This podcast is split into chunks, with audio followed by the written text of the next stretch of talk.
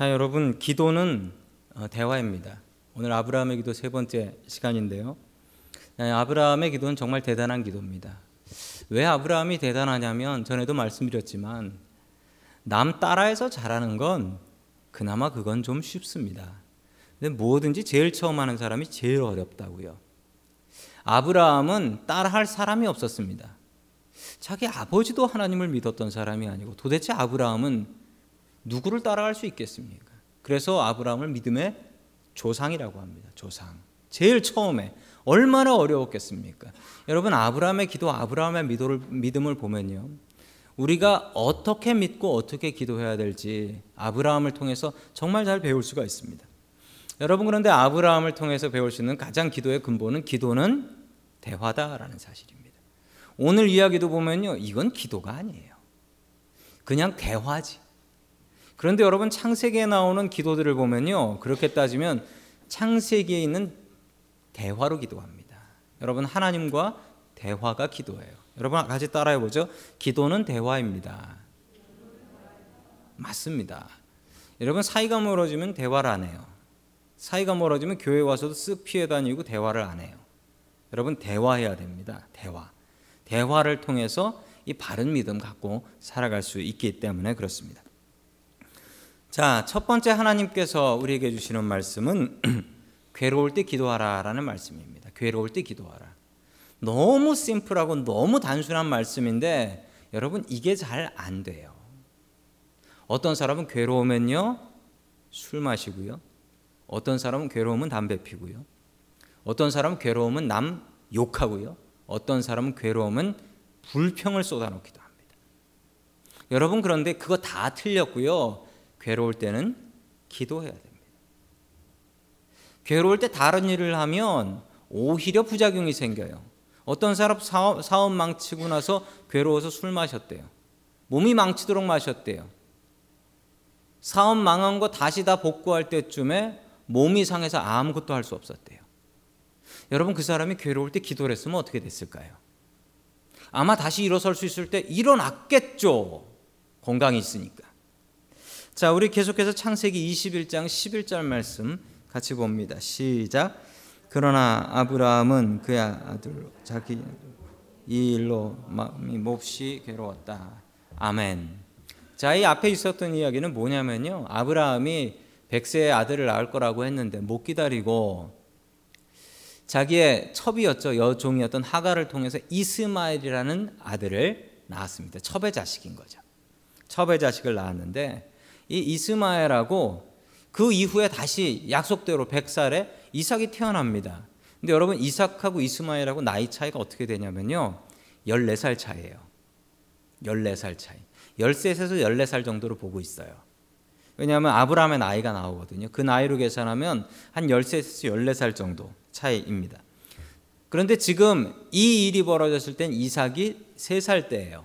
제가 너무 어려운 걸 여쭤보나요? 그러면 이스마엘은 몇 살일까요?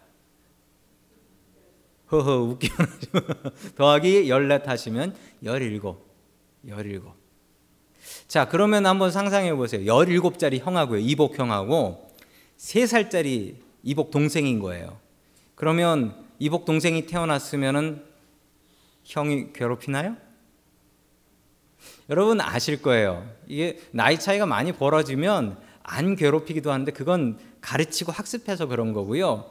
혼자 혼자 14년을 살다가 이렇게 태어났는데 태어났는데 자기 동생이 아니라 이게 장자고 나는 찬밥이 되고 이건 여러분 상상하지 못할 괴로움입니다. 상상하지 못할. 그래서 첫째들은 둘째가 태어나면 예, 한번 예, 싸다구를 알려줍니다.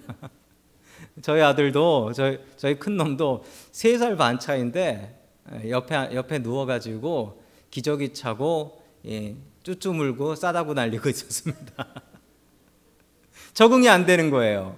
그런데 17짜리도 적응이 안 되나 봅니다. 17짜리도 이 3살짜리를 괴롭히고 괴롭히고 괴롭혔더니만 이 사라가 못 참겠는 거죠.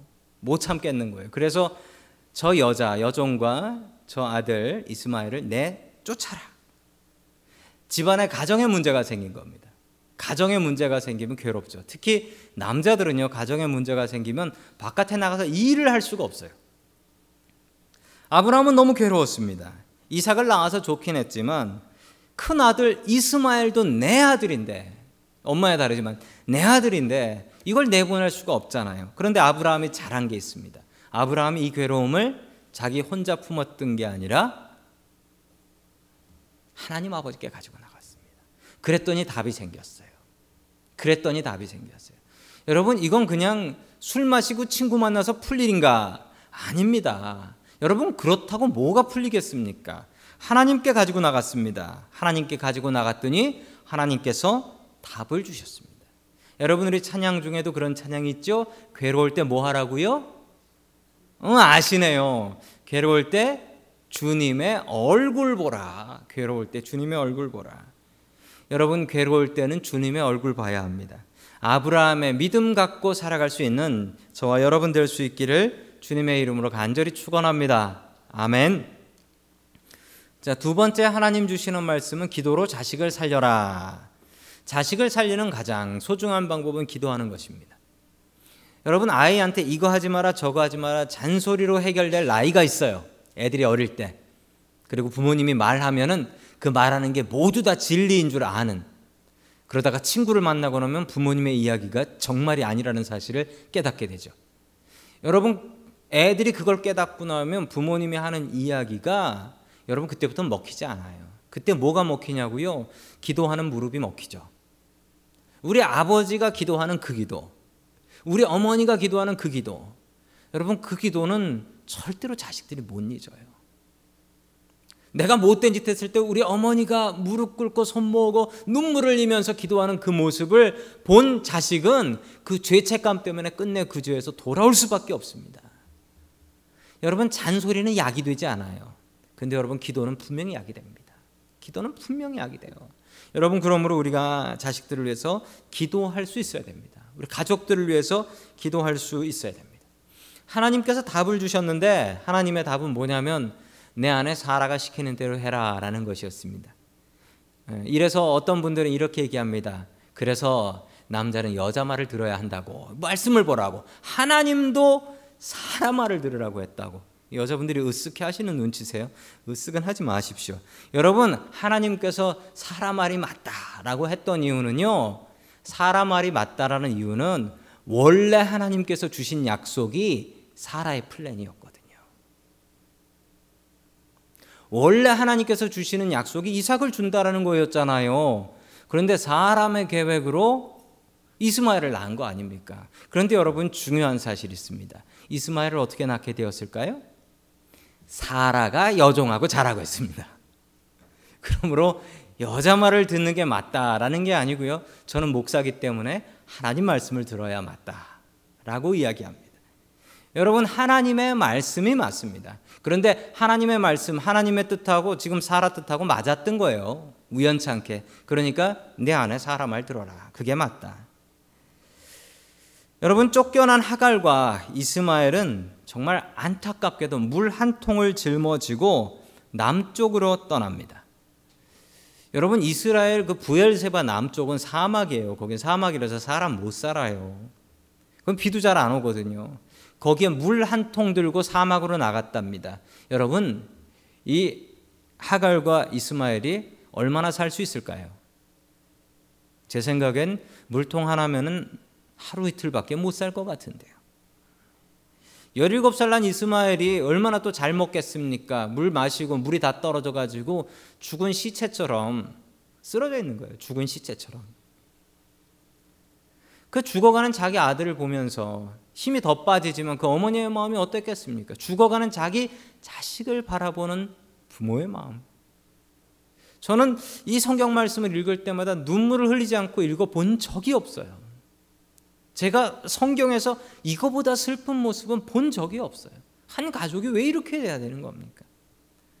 여러분 얼마 전에 그 세월호 사건을 보면서 이 부모님들의 마음이 이 마음이 아니었는가 가슴이 찢어집니다. 그 배가 뒤집혀서 이렇게 돼 있는데 부모님들이 자기 자식 저 안에서 살아 있을지도 모르는데 그, 그 찢어지는 마음으로 그 배를 바라보는 그 부모님의 마음이 얼마나 괴로웠겠어요. 여러분 그 괴로운 마음을 하갈이 하나님께 호소합니다. 자, 계속해서 창세기 27장 21장 17절 말씀 같이 봅니다. 시작. 하나님이 그 아이가 우는 소리를 들으셨다. 하늘에서 하나님의 천사가 하갈을 부르며 말하였다. 하갈아 어찌 무서워하지 말아라. 아이가 저기 누워서 우는 저 소리를 하나님이 들으셨다. 아멘. 하갈이 너무 원통해서 너무 원통해서 내가 잘못한 게 뭐냐고 이 집에 종으로 팔려와 가지고 자기 몸 내줘서 자기 자식 낳아줬더니 이제는 이제는 진짜 자기 자식 낳았다고 사막으로 물 한 통 지어서 내보내면 가서 죽으라는 얘기 아닙니까? 가서 죽으라는 얘기잖아요. 이 피눈물 나는 하갈이 눈물을 흘리면서 울부짖습니다. 하나님, 이게 뭡니까? 살려주세요. 이게 뭡니까? 이 기도를 하나님께서 들어주셨습니다. 그리고 하갈과 이스마엘을 살려주시고 살려주실 뿐만 아니라 걱정 마라. 내 자식이 큰 민족을 이룰 거다. 이래서 이룬 민족이 지금의 아랍 사람들입니다. 아랍 사람들이 이 이스마엘의 후손들이 되는 거죠. 그러므로 그 사람들도 하나님의 자식들입니다. 여러분 우리가 그들에게 복음 전해야 됩니다. 그 의무가 우리한테 있는 겁니다. 여러분 하갈의 기도로 아들 이스마엘이 살았습니다. 여러분 기도로 우리의 자녀들을 살릴 수 있는 저와 여러분들이 될 수 있기를 주님의 이름으로 간절히 축원합니다. 아멘.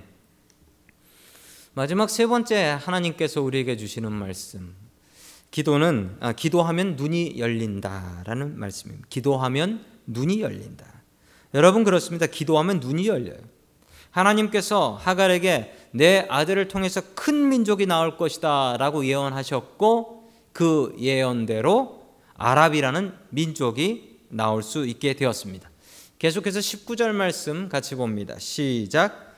하나님이 눈을 밝히시니 하갈이 샘을 발견하고 가서 가죽 부대에 물을 담아다가 아이에게 먹였다. 아멘.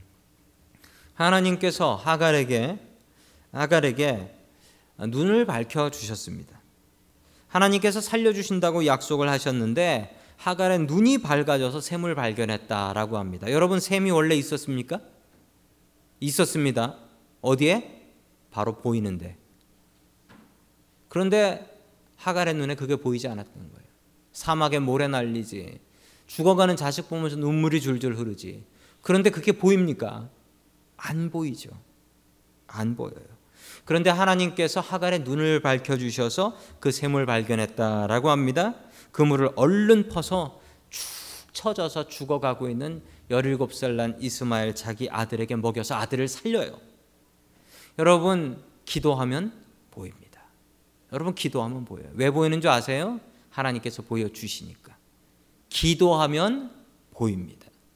여러분 길이 보이지 않을 때 우리가 해야 될 일이 있습니다. 내가 이 길을 어떻게 걸어가야 될지 길이 보이지 않아요. 도무지 길이 보이지 않아요. 그때 우리가 해야 될 일이 뭡니까?